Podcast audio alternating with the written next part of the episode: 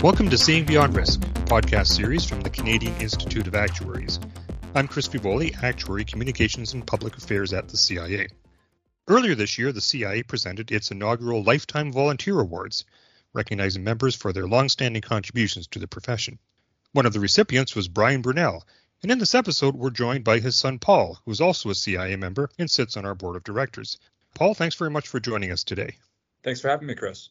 I was hoping we could take time today and maybe talk about uh, your dad's career as an actuary. And I think he was an inaugural member of the CIA back in 1965. What can you tell us about his career, how he got started, and some of the things that he did? Sure. My dad is actually born in the UK and grew up there. So he he actually I remember just as an aside, he used to tell me stories. He lived around London during World War II, so he should tell me stories about the uh, living through the the Blitz in World War II but I sidetracked myself already there. So he started his actuarial exam and his actuarial career in the UK. He worked for a reinsurance company, Mercantile and General. And in 1959, he transferred from the, the London, UK office of Mercantile and General to Toronto. And he actually finished up his actuarial exams in Toronto. It was his fellowship in the Institute of Actuaries. And then he moved from Toronto to Halifax in 1962 and became chief actuary for Maritime Life. And then from there, he moved into consulting. And so he, uh, I think, unlike people these days, he worked in reinsurance, insurance, pension, actuarial evidence, so a little bit all over the place. Yeah, that's great. Quite the quite the varied career. Let, us talk about some of the stuff he did in the actuarial evidence field because I understand he did some really interesting work in terms of applying actuarial techniques to uh, damage awards in personal injury cases. Can you tell us a little bit more about what he did there? Sure. And he was interested in that, I think, his whole career. And uh, again, the actuarial profession was different then. So he, I, I know at one time he was working pension, actuarial evidence, as well as insurance consulting all at the same time. And with uh, CPD rules now, I'm not sure that he could have done that now. But I think for a lot of his career, actuarial evidence was was sort of something he did on the side. But when he retired from pensions, he then went back and he did he basically a, a, sole practitioner and, and he did actuarial evidence and he worked in that exclusively for many years and my understanding is he wrote a paper. One paper that I know he's he's fairly well known for is a paper on the criminal rate of interest.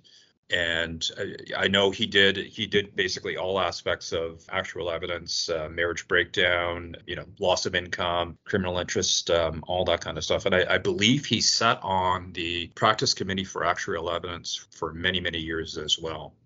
Yeah, it's great. And I also know that we spoke to him when we did our 50th anniversary book for the CIA. So uh, if anybody hasn't read the book, I encourage them to do that, and you'll see some of his recollections in there as well. So when you were growing up in a household with uh, your father as an actuary, I, obviously it had some sort of influence on you. Uh, at what point did you decide this was a career that you would like to pursue, and, and how much influence did your father have on that?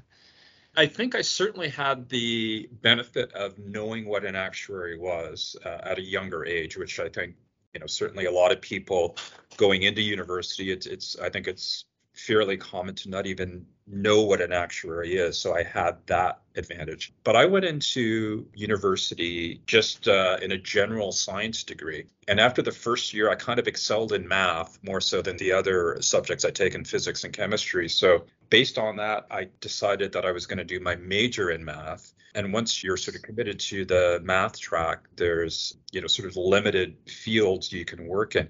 I actually, after university, interestingly enough, I had passed the first few actuarial exams while I was in university but there was I, I, graduated at a time where there wasn't a whole lot of demand for for actuaries. So my first full-time job after university was actually working for StatsCan, and I was actually fortunate enough, even while working for StatsCan, to write a few more actuarial exams uh, and pass them. And then eventually, um, I did find an actuarial job and, and and moved into that at that point. So so as I say, I think the main benefit I had, I, I, I, certainly didn't grow up knowing my father was an actuary and therefore aspiring at a young age to be an actuary, but I, I certainly had the benefit of knowing what an actuary was and, and knowing that it was uh, a good job. So. Mm-hmm. Yeah, that would have been helpful. Now, did you grew up in Halifax? Is that correct, or in that That's area?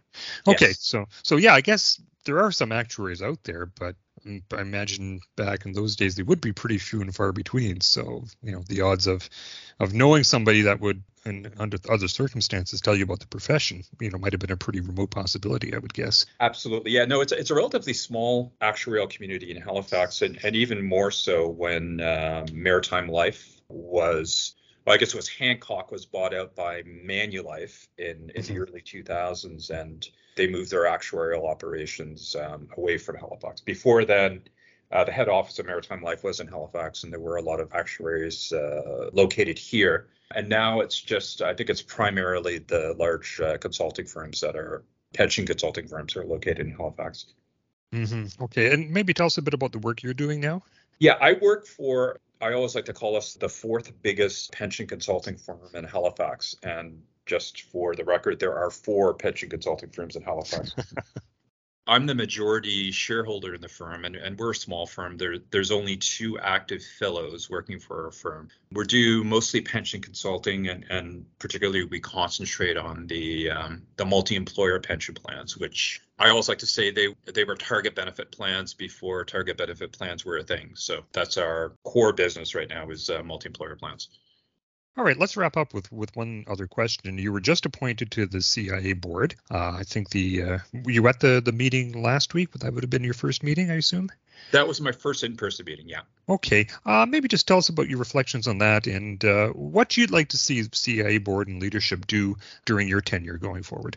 That's that's a great question. I find at this point there's so much to learn when you become a member of the CIA board. I, I, I know the first couple of meetings I was on, which were which were virtual, it was um, I spent most of my time trying to figure out what the acronym that was said five minutes ago meant, as opposed to actually following the conversations.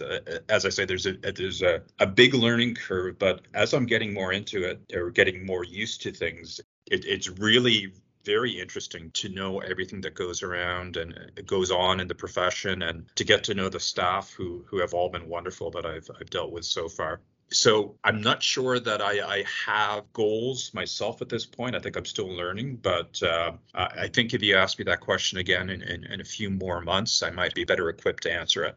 Well, listen, thanks very much for your contribution to the profession and your dad as well, because he did a lot over his career, and uh, we're certainly grateful. And, and thank you for coming on the podcast today. That's great. Thanks, Chris. Appreciate it. We now have over 100 episodes in our podcast series, stemming back over the past three years, so we encourage you all to subscribe, and you can do so through whatever platform you use to get your podcasts. And we'd like to hear from you, so if you have any suggestions or ideas for episodes, you can pass them along to podcasts at cia-ica.ca.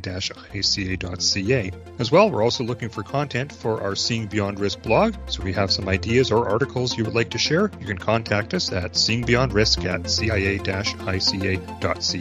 Until next time, I'm Chris Fievoli, and thank you for tuning in to Seeing Beyond Risk.